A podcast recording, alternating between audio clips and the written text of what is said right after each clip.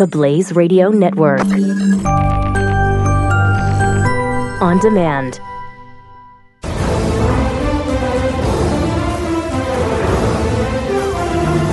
So, uh, Kid Rock uh, reportedly running for Senate. I don't believe it. Yeah, he's. You make a good call on the site. Yes, so there's a rumor, at least, and I have not confirmed this uh, independently, but the rumor is that the site, because there's a Kid Rock for Senate um, uh, in, 19, uh, in 2018 for the U.S. Senate. It says uh, there's a, there was a picture that said Kid Rock 18 for U.S. Senate website. Uh, shows the picture of him looking uh, cool and, and I, I guess somewhat political. I don't know. Um, but For him. yeah, for him. The issue is uh, the site was registered by Warner Brothers, which indicates Right. it's probably more of a, uh, you know, uh, Promotion for a new CD music. or something? Yeah, so I don't know if that's true. Yeah.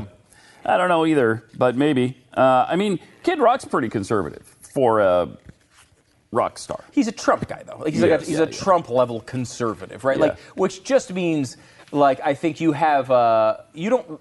Again, to use the same word, you don't reflexively oppose anything conservative, Mm-hmm. right? Like, so people will say, there's a lot of people who, especially Hollywood, is very consistent with that vibe of republicanism.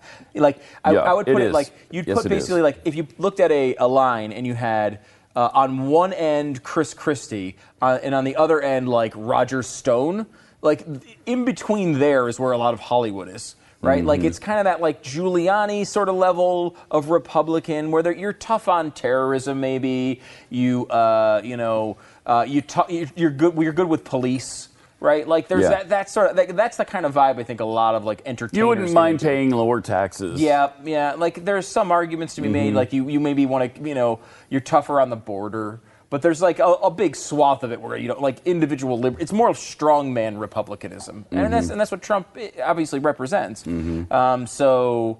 Uh, I don't know that I would call him a conservative, um, but uh, it would be interesting. I will say, sure, could he win? Yeah, absolutely. Absolutely. I, I don't know. I mean, uh, anybody could. I, I think anybody who has any level of celebrity can win a campaign now.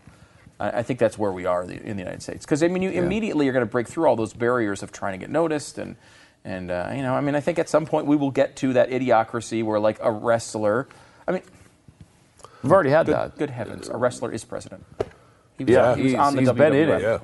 Yeah. Good heavens, it's already happened. Plus, we've had another very well known wrestler be a governor of a state. Yep. Yeah, so it's crazy times.